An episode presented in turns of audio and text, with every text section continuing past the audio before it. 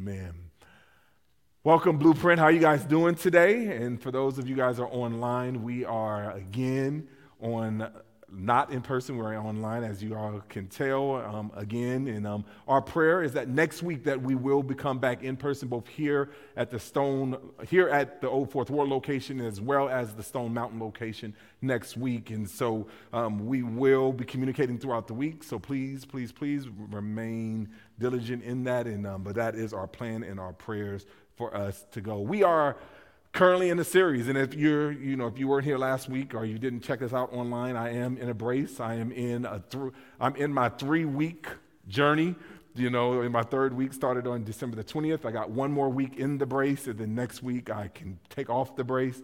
Um, but then i got another about four or five, six month journey until i get to full recovery. Last week it was a little shorter but i went to the doctor and he he set me straight right? And so um, it is what it is now. That is a colloquial for I'm hurt and I'm sad because of it, but we are going to push forward. But I'm also in my UGA um, sweatshirt for a couple of reasons. One, I'm kind of celebrating my daughter. She is, um, you know, it's a good time enjoying. My daughter is at the UGA Honors and she is going back today, so I'm driving her back. Um, back to college today, and they, they start school tomorrow. And then also, um, I'm, you know, do a father daughter time, and we're going to go to the UGA women's basketball game. So I was just like, let me dress, you know, to the attire. Um, one of the pastors asked me today, he was just like, why are you sporting UGA? And, you know, he was just like, and then he made a statement, is because you invested money in there? And I was just like, yes, it is. And, and what's true is what we see in the scriptures is where your money lies, your heart also follows. And I recognize that. I, am a West Coast kid. I'm a West Coast boy. I grew up on the West Coast, so I'm more of a Pac 10 type of guy. But now, being a part of the UGA, I'm starting to become a UGA fan. So tomorrow, I know that there's a national championship game for those of you. And, you know, and so this is who I'm cheering for UGA. UGA. And, um, and so this is kind of where we are. But if enough about that, let's jump into the Word of God. If you have your Bibles, open up with me to Luke. Luke chapter 5. We are continuing in our series, Storytelling. Storytelling. The parables, the poems, the prayers, right? The, the idea of story, storytelling, that we sit at the feet of the storyteller, the greatest story of all time, so that we can learn his ways, we can understand his principles um, in there. And these short stories are here for us to drive a particular point home um, for us. Last week, we looked at the parable of the sower, the parable of the sower. And that specific point was kind to addressing a problem that you and I have. And that problem that, that we often have is that we fail to follow through what, what, in what we resolve to do.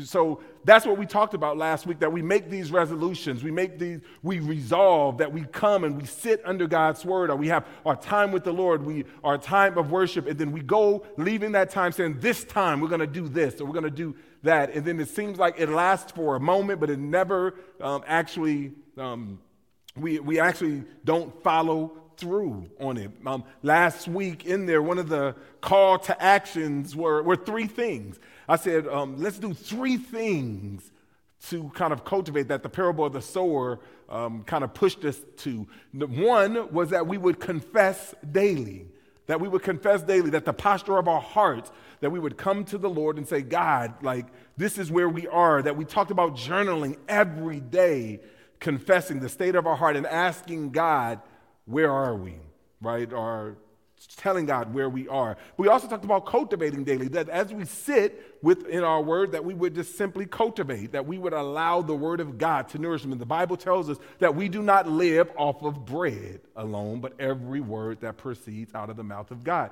So God's word cannot be contained, and it's in it's in our hearts. It's in the, it's on the scripture. The Holy Spirit loves to to yield it as His sword. It is the word of God that is that is able to sharpen us um, and to cultivate. So we are to cultivate the scripture daily. And out of that cultivation of scriptures, I challenge us to write down one thing that we pulled out from the scripture. And that one thing, the last thing was to commit daily, right? So as we confess daily our heart, we cultivate daily, then we wanted to commit daily, to commit to doing that one thing that God put on your heart that day, that day, and to do it that day. To resolve to do that one thing that day that you ask. As I you know, did that this week. Um, you know, there, it was very interesting for me because, you know, it was good. I wrote down, I got my journal, and I wrote down every single day, and I simply asked the question that God asked Adam when sin entered into the world. He says, Where are you? And, and as I sat down and asked, and I just started writing, writing out those things. And so I would confess to God, God, I'm hurt, I'm lonely, I'm sad right? I'm angry. And I would then explain why, what those things. And I would just kind of write, kind of in stream of consciousness, where I am confessing to God. And then I would take it to God's word and cultivate it. And what was interesting was is that I was I did really well on confessing daily, and I did well on even cultivating, getting into his word daily. But one of the things that I struggled with this, this week was committing daily, committing to do that one thing. Because even though it was rich time and good time, as I would leave, as I would leave, um, oftentimes I would, I would lose focus. What's interesting about that is that um, I'm, I, I'm normally in the habit of spending time with the Lord. I'm normally in the habit of, of um, confessing where I am and understanding God. I'm, I'm hurt, I'm lonely, I'm sad, using the words to kind of confess where I am, telling the truth about what's going on inside. But I struggled with the daily discipline of actually applying God's word. Hebrews chapter 5, 11 through 14 says the difference between someone who's mature and someone who's immature is not just simply about how much we know, but it's about what, about what we apply. How do we apply what we know? And I think oftentimes, this, you know, in these first couple of parables, Jesus is kind of getting at that point because for many of us, we think that maturity is simply about um, attaining or getting up to an intellectual state or becoming better at Bible trivia or being able to kind of reach a place where we can always give a defense or give an answer to someone. But I think there's one thing that we see is, is that it's not just about um, being able to understand God's word, but it's about being able to apply God's word. And some of us are entering into this new year and we're desiring, we're reading the Bible in, um, in a year, we're reading the Gospels, we're, reading, we're, take, we're taking on different things that we're trying to do. But it's over this first week, I know for me and probably for you, one of the things that you probably come to grips with, which we're going to address today, is that old habits Old habits are hard to break, and adopting new ones is even harder. Old habits are hard to break, but adopting new ones is even harder. Why is this the case? One of the things that we recognize, and if you just simply do a Google search, you know, about why is it so hard for people to change, one of the things that you would recognize and that you would see is that we are all hardwired to resist change. That there's something in us that we are hardwired to resist the change. And when change comes, that it just brings about kind of fear in us. And we respond kind of in fear. So today we're going to basically ask and ask the, answer the question is how does Jesus speak to our resistance to change? How does Jesus speak to our resistance to change. We're looking at Matt, um, Luke chapter 5. We're going to be looking at verses 33 to 39 and looking at the parable of the old and the new.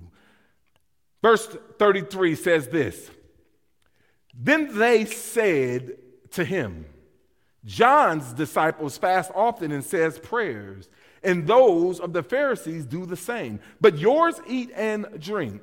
Jesus said to them, You can't make the wedding, you can't make the wedding guests fast while the groom is with them, can you?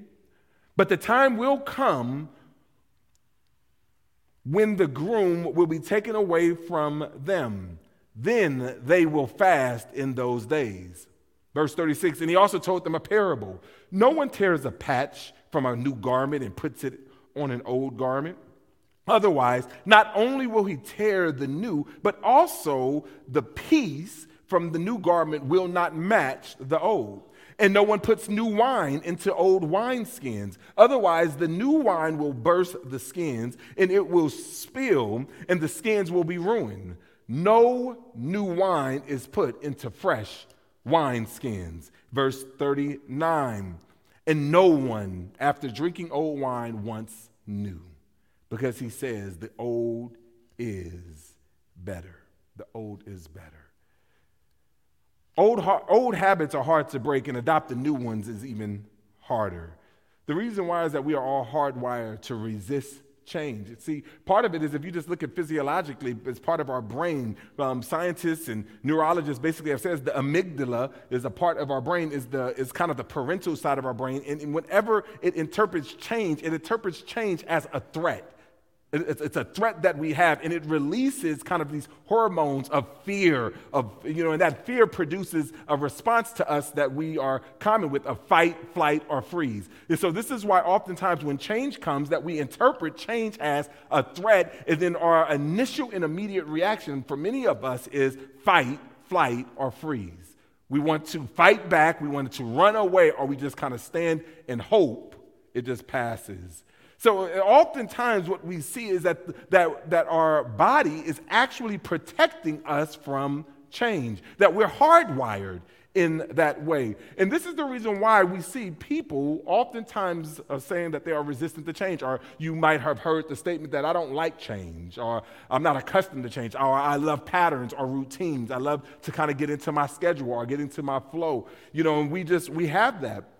And so one of the things that the reasons why we often say that we are we are resistant to change is because we're hardwired but the other reason why is that we don't understand the core components the core components of change. And so really what i want to do throughout this and what i see out the text is looking at some of the three core components that we're going to pull from the text and pull from this parable that um, keep us on what, what we call the habit cycle right? The habit cycle, what, what causes us to do things over and over and over again. And so um, on here, what you see is a, a little graph, and this graph is a circular graph that we have. And it has three core components of the habit cycle. The first one is context. The, there's context cues that kind of trigger us into in this. The, the second one are, is the common comebacks, right? These common comebacks are the things that we end up doing, right, because of the triggers or the cues that cause us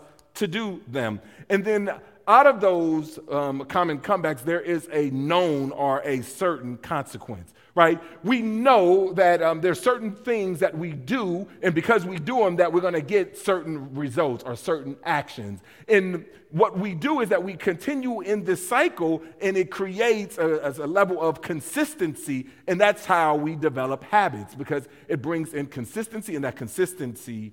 Um, lets us know that. But when we understand these core components of these habits, these all can be broken down. These, these, they, they, they can be broken down to our triggers, our actions, and the results. And this is really where I believe Jesus is kind of coming in. And I think he comes in with the heart of, um, of understanding, trying to explain to the people, to the religious leaders, to the Pharisees um, at this party that we're going to get into. You know, because what he knows is something that you know, and, it, and it's kind of captured in the old statement. The old statement is better is the devil you know than the, be- than the devil you don't, right? And that's really one of the things that that statement is basically saying is that I understand the hardship of where I am now, and I'd rather remain in this hardship than the unknown hardship of change. This is the very cry out of the Israelites. Even the Israelites were out and they were like crying out for the Lord to save them out of Israel, out of, out of Egypt. When God saves them, they were just like, I don't like where we're going. I don't know. I'm not in control. I'd rather go back to slavery. I'd rather go back to the bondage that I was in. I'd rather go back there because I understood the challenges there. And right here, I don't. And they were resistant to change. They were in their fight, flight, or freeze in there. And so, what Jesus does in this passage, um, and in this parable, he basically he does three things. One, he acknowledges some of the context cues and the triggers that come. He also talks about, he addresses the common comebacks, the common responses and actions that these cues do for us who are um, religious. And then the third one is that Jesus assures them of some future consequences. So let's jump into it. Um, the first thing is, this, is that Jesus acknowledges the context cues, right? In verse 33, what we see here is that he says this Then they said to him, John's disciples fast often and says prayers, and those of the Pharisees do the same, but yours eat and drink. The first thing that he does is that he compares and contrasts what John's disciples are doing, or I mean, I'm sorry, what the Pharisees and John's disciples are doing, and what Jesus' disciples are doing. And he pits these two together. And when we say the they in the passage, is that they got to get a little context, a little background to understand what's going on. We are picking up in Levi's banquet. That if you were to look a little bit further in the Bible, what you would see is that Jesus went and he saves Levi. And then he calls Levi to follow him. And as Levi follows him, basically what happens is that Levi throws a banquet. And this banquet is made up of all types of tax collectors and all types of sinners, right? And, and Jesus is already being questioned about his association with his tax collectors and with sinners. And so early on, there's people who are in this party, and they're already, and they and earlier in the passage basically says that he's associate, Jesus associates with sinners. He associates with tax collectors. Right? And so these Pharisees in the Bible talks about these experts of the law, these religious men are going to compare and contrast um, what's going on. Why? Because what they were ultimately saying it was is that Jesus and his disciples didn't bear the marks of the other religious people, the other people who were pious, the other people. And what they do is a masterful thing because if you remember, it was John the Baptist who was the one who, uh, who was like, who baptized Jesus right? And so not only does he use the religious leaders, the Pharisees, that people that they knew that they had beef with God, but he also used the people who were supposed to be on God's team. He was on the same side of Jesus. He says, they don't even look like them. You see, because pious people, they bear the marks of fasting, of praying, and it says, and these people, not only does Jesus and his people hang out with tax collectors and sinners, they also don't fast and they don't pray. There's a problem with that. Right? You see, because we recognize it's the idea of fasting and praying is, is the idea of bearing the mark with, of repentance. Ultimately, what they're saying is that Jesus and his disciples are misaligned with supposedly God's will. They're misaligned. You see, what Jesus is doing right now is that they're recognizing that the status quo is being challenged. Jesus and his disciples are doing things, are changing the way they do things. He's not doing things the same way. You see, and right now, what we're seeing is that there's a group of people who are resistant. These experts of the law and these and, and these um, Pharisees, they're being they're resistant to the change. And in this context, what that happens is that they're already triggered. They're already triggered. And they're triggered to fight. They went into fight mode. They're hanging out with tax collectors and sinners. They don't even observe the fasting. They don't even, they don't, we don't even see them praying right? So here we are in this emotionally charged area that's triggering this fear between the people that are in, between the religious leaders. And they're in this fight mode. They're, they're fighting back. And so in verse 34, Jesus now responds. In verse 34, Jesus says to them, You can't make the wedding guest fast while the groom is with them, can you? You see, like I've already said, the context of what's going on right now is that they're in a banquet. Jesus stresses right right here that not only in that he's in a banquet, he changes the nature of the banquet right? He changes the nature of the banquet. And so in this story, we see a couple of core components that Jesus introduces to us in this story to let us know. And these core components are these, right? First, that there is in a banquet, that we see that there's people that are coming into the banquet. But Jesus turns this banquet, and he does a masterful job because while they recognize that they're in the context of a banquet, he changes it. This, okay, you're seeing a banquet, but what's really going on is that there's a wedding feast. There's a wedding taking place. And so he takes this idea and he turns this banquet into a wedding. And in here, he recognizes that Jesus is the bridegroom coming to claim his bride, Israel. Israel is the bride. And what he says is, is that his disciples basically, they are the wedding party. Verse 35 it says, But the time will come when the groom will be taken away, and then they will fast in those days. Jesus puts himself in as the groom, coming to get his bride. And what's happening is that he says that in this context, that his groomsmen, his bridesmaids, his disciples are doing the appropriate thing. What do you mean by that? The point of this first illustration is this is that context matters. Context matters. You see, the context of those who are following Jesus is different from those who are just there at the banquet. Some people, the, his disciples, are, are there just to get free food. They're there just to, to eat. There's like, there's a party. Let's go. Matthew's throwing something. Let's get over there. Right? But right here, what we see is that there's a, a different approach from Jesus' disciples. They see themselves, they see this banquet as a wedding celebration. They're here celebrating the groom. And while we're in the midst of celebrating the groom, the appropriate thing that you do at weddings is you don't grieve, you celebrate. You celebrate the groom. You celebrate what's going on. And it's not appropriate to mourn and to do things, marks of repentance, in the place of celebration. And so, what Jesus is doing is that he turns this banquet into a celebration. And so, what we see right here is that he, he basically says, but he says, however, however, there will be a day for the wedding party to grieve. And right here, Jesus points the first, his first iteration to pointing to his pending death. There will be a time, but this is not the time. You're looking for something, but something is changing, right?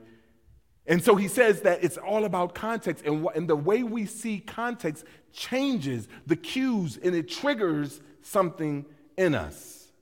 And so he first addresses that. The second thing that he does is that Jesus addresses the common comebacks, right? So whether you're seeing the wedding party or whether you're seeing this banquet as a banquet or as a wedding celebration, he basically goes in and he gives us another example in verse 36. He says, He also told them a parable. No one tears a patch from a new garment and puts it in an old garment. Otherwise, not only will he tear the new, but he also but also the piece of the new garment will not match the old. Right?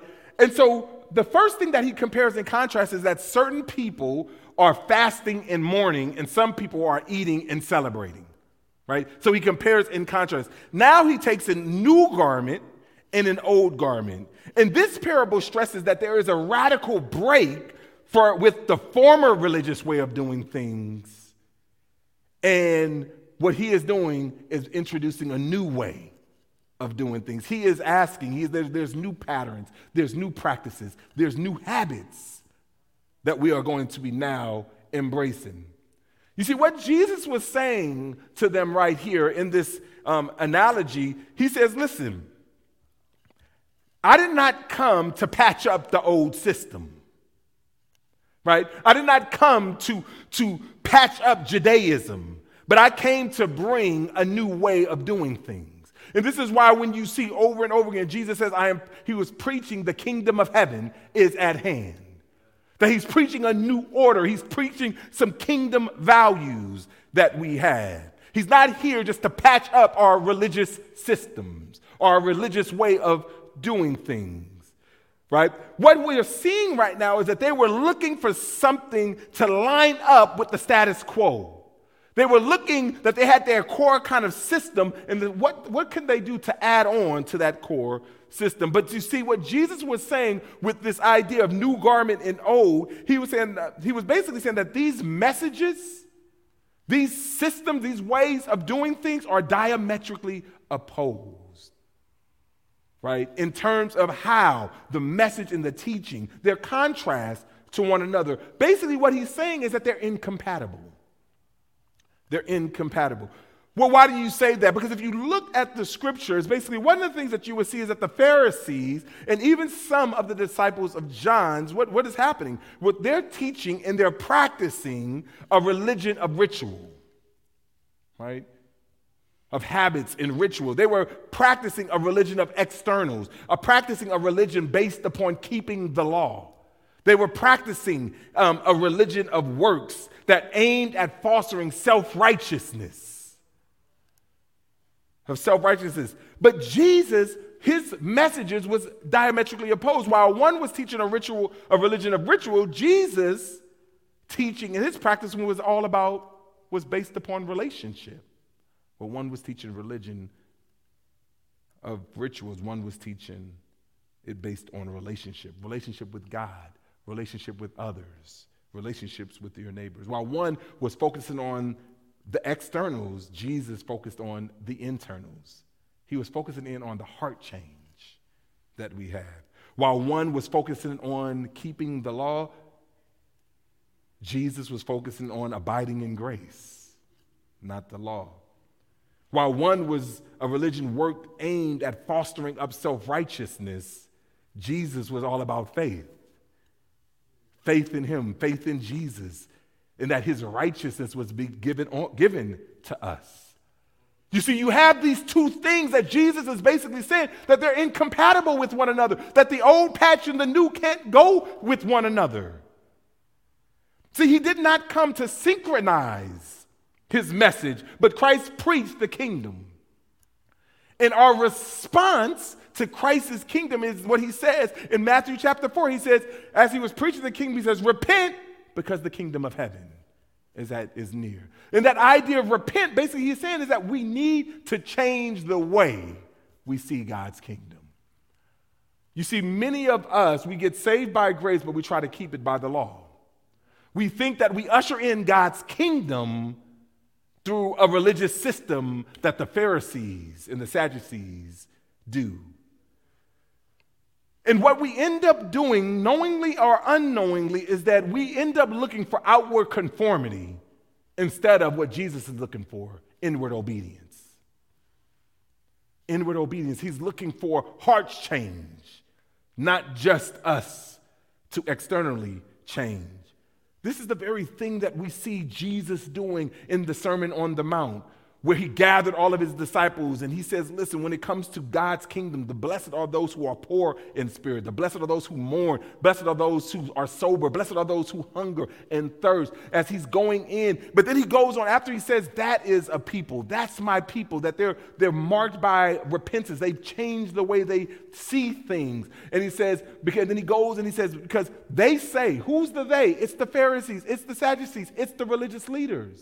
They say, don't commit murder. I say, don't even hate a brother. Don't even think little of your brother. They say, don't commit adultery. I say, if you even lust after a woman, you've committed adultery. They say an eye for eye. I say turn the other cheek. Right? And so in each one of these, he starts off and he says, listen, there's a certain way that you're doing, but the way that you have done it to merit salvation, but he says, I'm coming at it from a different way, and the two systems are incompatible with one another.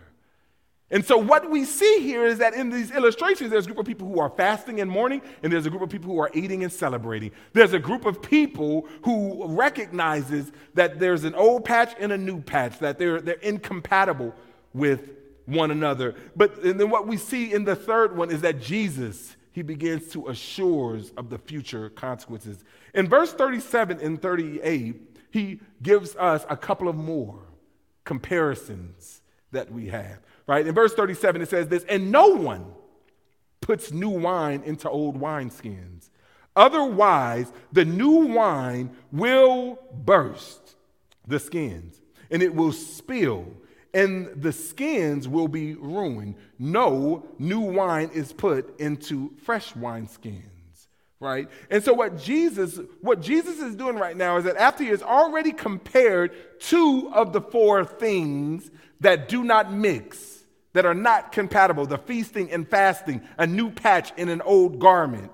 Now he brings home a final two, and he's illustrating the same point from a different vantage point. While he says the other one was that they're incompatible, he basically says here that the old is insufficient. The old system is insufficient. Right? In verses 37 and 38, we see the second illustration adds the fact that there is a new way of doing things and that Jesus is coming to bring about this new way of doing things. And this new way of doing things is about, is, is inherently about expanding and potentially growing the quality of this new way of doing things. Verse what we see, and it says, when we see again, the next one that he talks about is the new wine in old wineskins. New wine in old wine wineskins. We don't kind of walk around in wineskins, I don't think. Um, if we still do, I mean, I don't know for sure, but I'm assuming that we don't have like wineskins in, in the way that they have um, wineskins. But wineskins are bags um, in that time. Wineskins are bags made of skin or leather. You, they were used in, um, for storing wine in the New Testament times. And as the new wine fermented, basically there was this fermenting process, it would expand. And in that, ex, in, in, that expansion, it would stretch the new wineskin. So you would put the new wine into the new wineskins. And as the new wine was in the new wineskin, then it began the fermenting process. That wine would begin to ferment and it would stretch the bag out or stretch the, yeah, the leather bag or skin bag out, right? So the thought here was putting new, unfermented wine into old wineskins, which has already been stretched out. The result of the new fermentation process that you put into the, the new wine in the old wineskin, it was already stretched out, that it would stretch it out even further. And in the stretching out even further, in the fermenting process, it would create holes in the bags in the bag or eventually make the bag burst. Right? And so Jesus says you don't put new wine into old wineskins. Right? You don't try to put a new revelation into the old system. That, that in the old system, in this expansion, is the old system is insufficient to, to it. And so he says, and he says, but listen, but there's an issue because new wine and old wine. The new wine represents the person and work of Jesus, the person, the work, and the ways of Jesus. This is the new wine, right? The new wine represents the, the, what Jesus has been teaching and what he's been preaching. The new wine could not be confined in the old religion of Judaism. But it involved this coming, this consummation of the kingdom of God. So You see, his point here is that his way and the old way that the Jewish his followers that he that they promoted was unmixable. It was incongruent. It was incompatible. It was insufficient there. You see, God was, and I believe God is preparing for a more robust and more diverse harvest. You see, it was in this time that Jesus and the Jews was they wanted to keep it within. That if you are coming to the to, as our Messiah, there needs to be, there's confines. And Jesus is like, not only am I Lord of the Jews, but I'm Lord of the harvest. Right? And it's in this harvest that he says that I'm, I'm, I'm preparing for a more robust and a more diverse harvest. You see, the gospel in Christianity has to expand to the whole world. Judaism simply could not contain what Jesus was trying to, to bring. And since it had become, over the centuries, Judaism had become so, so rigid and they accumulated so much tradition, and that so many people started depending upon their tradition instead of the person in which the traditions pointed them to. But what I love about this is that Jesus, in his understanding, his understanding, he says, I get it, you guys, I get it, I understand. That even after Jesus explains that you're hardwired to change and why it's so hard for us, right, to break old habits. And it's even harder for us to um, adopt new ones. Even still, after explaining all this, and this is what's interesting, is that only Luke, in, out of the, all the synoptic gospels, asked this verse 39. Because the point, in verse 39, he says this no one. It says, and no one. So after explaining, after giving four examples, after giving four examples, he says, no one, after drinking old wine, once new. They still want the old stuff. They still want the old stuff. He says, I get it. I've told you, I'm explaining to you that they're incompatible. I'm telling you that it's insufficient, but I know, guess what? You still want the old stuff. You still want the old stuff because he says this, and you've determined in your mind the old is better. The old is better. You see, Jesus recognizes and he reminds us that we are all resistant to change. He reminds us and, and, he lets us know that old habits are hard to break, but adopting new ones is even harder. You see, and if we don't understand these core components that it takes to change and breaking these old habits, and if we don't, and if we underestimate the concentration and the implementation that it takes of sitting at the feet of Jesus and allowing the Spirit of God to help us to adopt new ones, what we will do is that we will confuse the religious way of doing things from Jesus' way of doing things. But, and we would also believe that the old way of doing things is better. And we'll fall back to our own routines and our own traditions that we, that we have. And so, what I want to do is here, I want to end with this. I want, in the same way that last week, I want to give us four ways. I want to give us four ways just to as a call to action, right, of how we can break or adopt new habits. Number one is start with the question where? Where? Start with where. Where are you? Right? We talked about journaling, and I just really, I'm a strong emphasis of just, just basically saying, where are you? Where are you? Where is the posture of your heart? Where is the problem that we're trying to solve? Where, where does that lie? Where do we want to be? Right? And I think it's important for us to start with the where. Where are we and where do we want to be? The second thing that we do, and just simply write that down in the journal and just keep doing what we did last week. Write down where you are with your heart, write down kind of where you are in your circumstances, and just ask the question, where am I? And, and then the second question is, where do I want to be? What's the preferred future that you have? The second question is that you got to wrestle with the why. Wrestle with the why. Why do we want to get there? After we say where we want to be, the question becomes is why do we want to get there? You see, this right here speaks to the importance of the change. If we remain the same, would anything change? Right? And if we wait, does it even matter? Right? Ultimately, what we're saying is that if we continue to do things the same way, the same way, will it even matter. And I think oftentimes the why is where we get our anger, is where we get our passion, is where we get our motivation because change is hard. And remember, passion is a willingness to endure the pain for something that's greater than the pain. And the only way that going to be we're willing to endure the pain that change is going to bring is if we think there's a why. There's a better why on the other side of that pain. One of my um, good friends basically just had a baby and they had their second baby. And after having their second baby, it was just like, Do you want a third baby? Just immediately after, it was like, Yeah, they want a third baby. And the question is, is why? Why would a woman want to continually put themselves through the pain of childbirth? Because there's something greater than the pain. And they, and they live with passion. Change is going to bring pain, but it's on what's more important on the other side of that pain. So we got to wrestle with the why. The third thing is that we got to clarify the what. Clarify the what. We got to be clear on what we're changing. Be clear.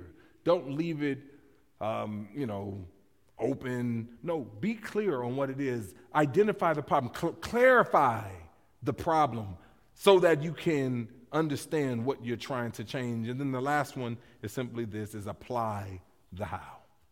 Apply the how. right? And when you're applying the how, I want you to do something and think about it in three ways. Think about what is the easy, obvious, and strategic way to do it. If it's about sharing your faith, don't go and say, hey, my how is tomorrow I'm gonna go out and I'm gonna knock on 20 doors because I need to share my faith. Right? That's just that's a big jump if you've never shared your faith before. But what's the easy, obvious, and strategic step? The first step may just simply be the how may, hey, I'm just gonna go and I'm gonna pray for some of my unbelieving friends. And then next week, I'm gonna just simply call them and ask them, how can I pray specifically? And then the next week, I'm just going to call them and I'm going to say, hey, can you get lunch with me? And then the next week, I'm going to share the faith. It's just like, what are the simple steps to getting to where you're trying to get to? Instead of trying to do it all. Because as we're trying to develop new habits, and breaking old habits is hard, but adopting new ones is even harder. And this is why Jesus says, no one, after drinking old wine, once new because he says the old wine is better. Blueprint, what am I saying? Basically, I'm saying is that breaking old habits is hard, adopting new, new ones is even harder because we are all hardwired to resist change. But we know that the statement is true. If you always do what you've always done, you will always get what you've always gotten. If you always do what you've always done, you will always get what you've always gotten. Your lives, our lives, are perfectly set up to get what we are currently getting. But if you want to see different results, we must adopt new habits and new practices. If we want to see Christ exalted in our lives, we must adopt Christ exalting habits. And that's the bottom line. It's not going to come by osmosis. It's not going to come by us even wanting it more. It's going to come with adopting Christ exalting habits. Let's pray. Father, we're thankful for the grace that you've given us in Christ Jesus. Thank you for the love. Thank you for the mercy, Lord, that God, you're not just the God of second chances, but you're God of third and fourth and fifth and sixth, and even to you, what you told um, Peter that 70 times seven, Lord, that you are a God of infinite chances, that your grace is sufficient, Lord. So I pray and thank you, Father, for the grace. And Lord, that even though we will start and fail and start again and fail again and start again, Father, that you are gracious to pick us back up. You are gracious to put the, the wind behind our sails, Lord, and giving us the opportunity, Lord, to start again, to try again Father, I pray, Lord, for those that are even frustrated, that are even discouraged after only one week of, of this new year. Lord, that you would pick them back up, that you would put wind in their sails, that you would encourage them, Father. And I pray, Lord, that our, our new habits and our new practices may be aimed heavenwardly. Lord, that we may seek to exalt you and have a Christ exalting life that and that we would adopt the habits, Father, and be transformed in a way that only you know how. So, Father, we pray for a life of surrender to you. Father, thank you for this time. Thank you for this day.